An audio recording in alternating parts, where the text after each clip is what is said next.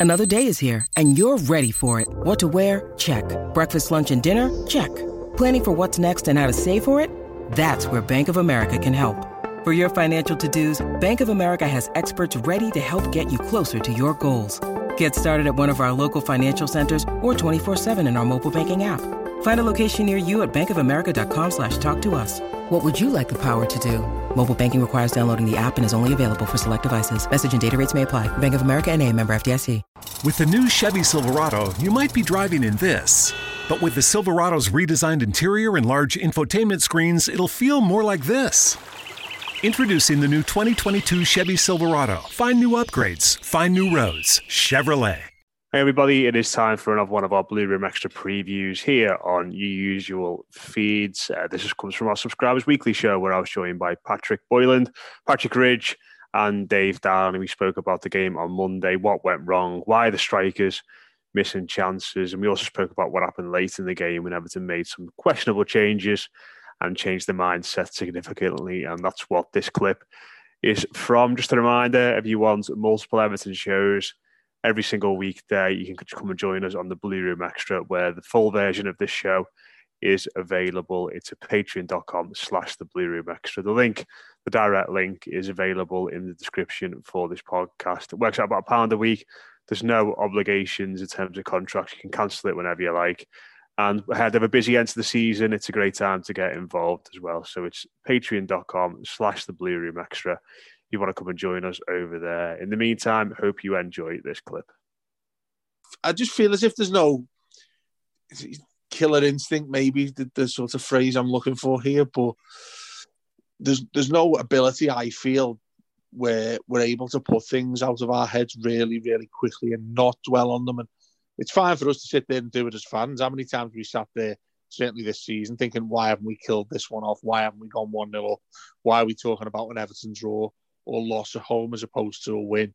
We've done that a lot ourselves internally, but it, it's funny this season. I've, I've seen elements of that when there's a reflection of what we're feeling as a fan base manifest itself on the pitch with the players, and it's really uncomfortable and, and difficult to to sort of resonate um, and and and and feel normal about when the players are feeling things that we are, if you get what I mean.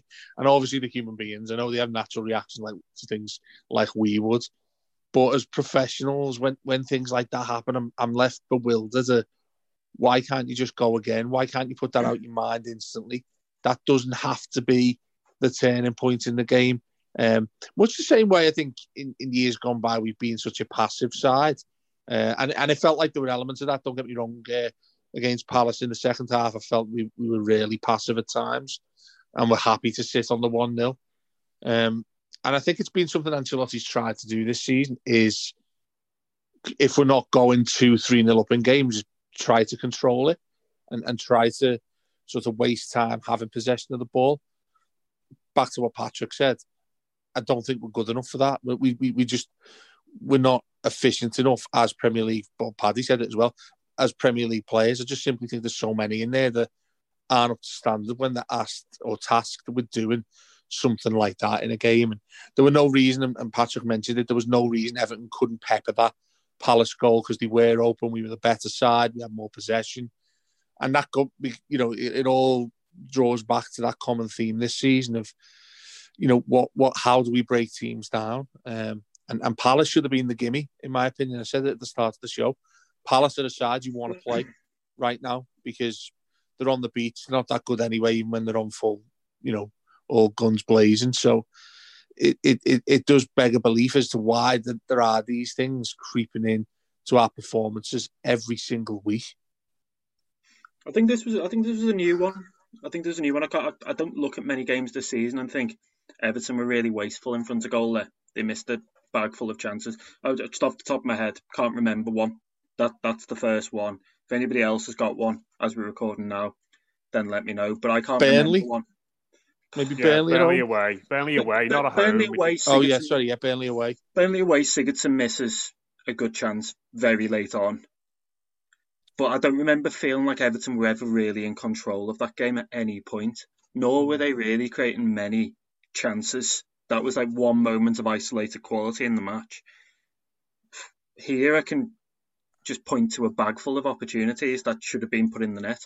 For all the talk about Guaita having a great game, and he did, by the way, but he was sort of allowed to have a great game. Yeah. With the finishing, that the second Calvert Lewin one-on-one one's worse than the first. Because with the first, he's got do I go round the keeper, do I lob it over him, what do I do? Do I put it under him? All these kind of things swirling in in his head, no doubt.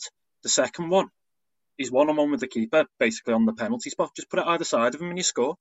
It wasn't a great save. That one from Guaita, it was, a poor shot. That mm. was straight at him, poorly executed. That, in the main, I think Calvert Lewin's been really good with the chances he's got this season. If you look at his conversion rate and all that kind of stuff, we've not created much, and he's tended where possible to get us three matches by scoring that goal and, and winning the game. That didn't happen here. Obviously, the exact opposite happened here. They created loads of chances, and the two lads up front obviously spurned them. The other point about the substitutions is that if if a side does score, does equalise, or does go ahead, for example, where is the Everton response going to come from? Because my question at that point was, that's fine, let's go again. Who's on the pitch? You've got Davies and Gbamin in midfield. You're not going to get any creativity out of them. Sigurdsson maybe, but I mean, is he going to have the legs to get 80 yards up the pitch in the final five minutes? Absolutely not. If anything, I was surprised that they created another chance in the game, Everton, and a chance as good as the one they yeah. did. That to me was a surprise. Well, I think I, Michael Keane was overlapping at right back, Paddy, late on in the game yeah. after Palace had equalised. And, you know, I remember sitting there laughing, thinking, no, this is the situation you're left in when you go all out defence late on, isn't it? Well, can, can I, if can you I take all ask... your creative players off, yeah. as Everton did, that with the with the exception of Lucas Digne, he was never going to get forward at that point, save for a, a, a free kick or a corner or something like that. I just don't know how Everton were then going to respond to Palace's response. You you you sacrifice everything, and it's then all or nothing. You either take the three points, mm. or if the opposition scores, you, you have to accept one or zero. It shouldn't have to be that way. Surely you shouldn't, shouldn't mm. need eleven defensive players on the pitch for Crystal Palace. Crystal Palace are garbage. They're absolutely yeah, yeah, awful. Exactly. Um, I'm still waiting to see if I, Everton being creative, which is obviously a good thing in this context, and was inspired by uh, Rodriguez. I'm still waiting to see if that was Everton actually stepping up a gear, or if it was Palace just being a bit crap. Mm. And, part of me thinks it was it, it, was a combination of the two things. But they are not a good side. Most of the worst performances I've seen from a Premier League side this season have involved Crystal Palace. um, so let, us wait and see. I don't I don't think you need eleven players on the pitch to hold out against Crystal Palace. Eleven defensive players. I, I think that's a nonsense to be honest. I, I just wanted to ask everyone a question here. Is, is, Josh King just not an option for us anymore? I mean, is this is this going to turn into like one of the worst signings we've ever had because he, you just don't see anything happening with him, and he doesn't even seem to be a goal scoring alternative. Well, I think I think that one of the perks of the deal was that if it didn't go well at the end of the season, everyone can just sort of look at it and go, "Yeah, we'll go our separate ways." So has he done that then? Has he? If, if feel, you know, if, if you can't get on when your two centre forwards have missed a half full of chances, when when's he when's he going to be used? You know, the manager said, said he's going to start games this season, but I I can't see that. Well, it's wow. about trust, isn't it? it? It's about trust. We we we've had this in previous yeah. years. I remember Silva flogging, absolutely flogging Andre Gomes over a festive run because he didn't trust the other midfield options, and it feels a little bit like that here. I mean, we've not. Is that when he is that when he stunk the gaff out, despite the fact we won five one at Burnley? Yeah. yeah. Dreadful performance, but everyone else played amazingly well. Yeah, and then that's the basis then from playing all the other games. Yeah. Because because managers just have trust in certain players. You, you see it with Gylfi Sigurdsson. He, he, you go on Everton Twitter and he'll he'll have fans tearing their hair out. They just do not understand why Gylfi Sigurdsson, with successive Everton managers, has been somebody that you would turn to. Mm. But Josh King hasn't got that, has he? Because there have been games where Everton have been missing one of those guys or where they've needed something from the bench and he's not got on at all. So, I mean, the, the, logical conclusion, and it is a jump, but the logical conclusion is that he can't be trusted because, as Patrick said there, that's the go-to response for me. The go-to response for me would have been to take one of those lads off front off, or to take one of the advanced midfielders off, and just to say, Josh, get us up the pitch. Even if you just win two or three fouls, get the ball in the corner flag, win us a throw in and a, and a corner, and we probably in the time that's wasted there, we see the game out. You're not going to get it from um, Tom Davies. You're not going to get it from Easter resurrected Gbamin. Who was going to do it? I, I, I, found it all really bizarre. Still, the more I'm speaking about it now, the more it's frustrating me because it just doesn't seem to make any sense whatsoever. Patrick, did you want to make a point there, mate? Sorry. Yeah, yeah. Well, just, just backing up what Paddy said, really, as well, and and Dave, like we went to five four one for the last fifteen minutes, twenty minutes really, if you count stoppage time, you know, and did we get four minutes? It wasn't the normal allotted five minutes of stoppage time or at this time, but I think going five four one at home to Palace when you're one 0 up, when you need to get that victory to really, you know, get your season back on track. I do lay that ultimately. I do lay that at the foot, you know, at Ancelotti's feet because who else? This is again, this isn't looking to scapegoat him, but who else makes that decision other than him? And how can you trust a player that without asking him to do, you know, without getting him on to do that job, that you're not seeing him, you know, that you. But then, if you are going to make that change, you are going to take um, bring on and get him to sit in front of the defence, and you are going to play five centre backs. Then you can't. Your plan can't be just to hoof it long because Richarlison were playing on top of Digne and Sigurdsson were playing right wing, and Godfrey, a centre back, was playing right wing back and Keane, who didn't look like he knew where he was, was playing somewhere in that defence. Mina was having, there was, you know, just before Palace had scored, Keane had slipped, panicked, booted it at Sigurdsson, who passed it straight to a Palace player, and Mina had had to make a brilliant last ditch tackle. And I just, it was just, it's like the decisions that kind of, it was like, right, well, this is what we're going to do. We're going to try and hold on to the lead. I don't agree that we should do that, but this is how we've gone about it. But then it's kind of, we compounded that by doing all these, making these baffling calls, and then the players making mistakes because it was like, well, we're invite. Not only are we inviting pressure, but we're also going to invite pressure with all these players playing where they're not quite sure what they're doing, and we haven't.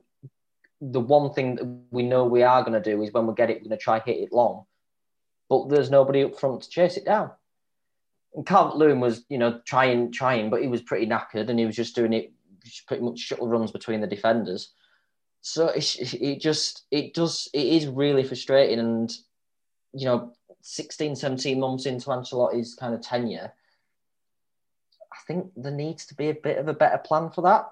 And if we if we are if this is the plan to get us through the rest of the season in terms of when we are hanging on to leads then at least have that basic idea of what you're going to do. Not you know, not ask not ask play not ask Sigurdsson to play right wing on top of a centre back playing at right wing back. It yeah. just seemed it did seem to be us creating our own problems as much as you know Palace as much as Palace um, playing well for that five minute period or whatever. Yeah, I think it, it, it it's agree. It, it's the it, you know in an ideal world this is why you want football is you can do more than one thing like pass run and tackle. You know, if, if you've got players who can do all of those things, and it's hard to say that some professional footballers can't do that, then you can maybe go into a defensive mindset. They all play for us, Matt. Yeah, maybe maybe, maybe maybe, maybe, maybe you can go into a defensive mindset but then when you do concede a goal, you you know they can change. You think, yeah. right, I'm not going to tackle and kick it away as much now. I'm going to run and pass and try and create. Yeah. And, you, know, it, you know, I think that's why not having you know a, a, right wing back who can do a bit of both at the moment is harmless. It's why not having our most multifaceted uh, multifaceted central midfielder in Abdoulaye Doucouré is harmless at the moment. We haven't got those players you can sort of. Mm. Operate in different systems and different mindsets. It's either one thing or the other thing at the moment. Something you probably do know Progressive can not only offer you a great price when you bundle home and auto, they offer you round the clock protection. Something you probably don't know the average oak tree branch can hold 70 pounds. Something you probably do know your neighbor is building their kid a treehouse. Something you probably don't know a falling treehouse would take out your whole fence. Bundle your home and auto with Progressive and get more than a great price. Get round the clock protection. Something you know for the things you don't know. Coverage from Progressive Casualty Insurance Company, affiliates, and third party insurers and subject to policy terms. Bundle discount not available in all states or situations. Sports Social Podcast Network.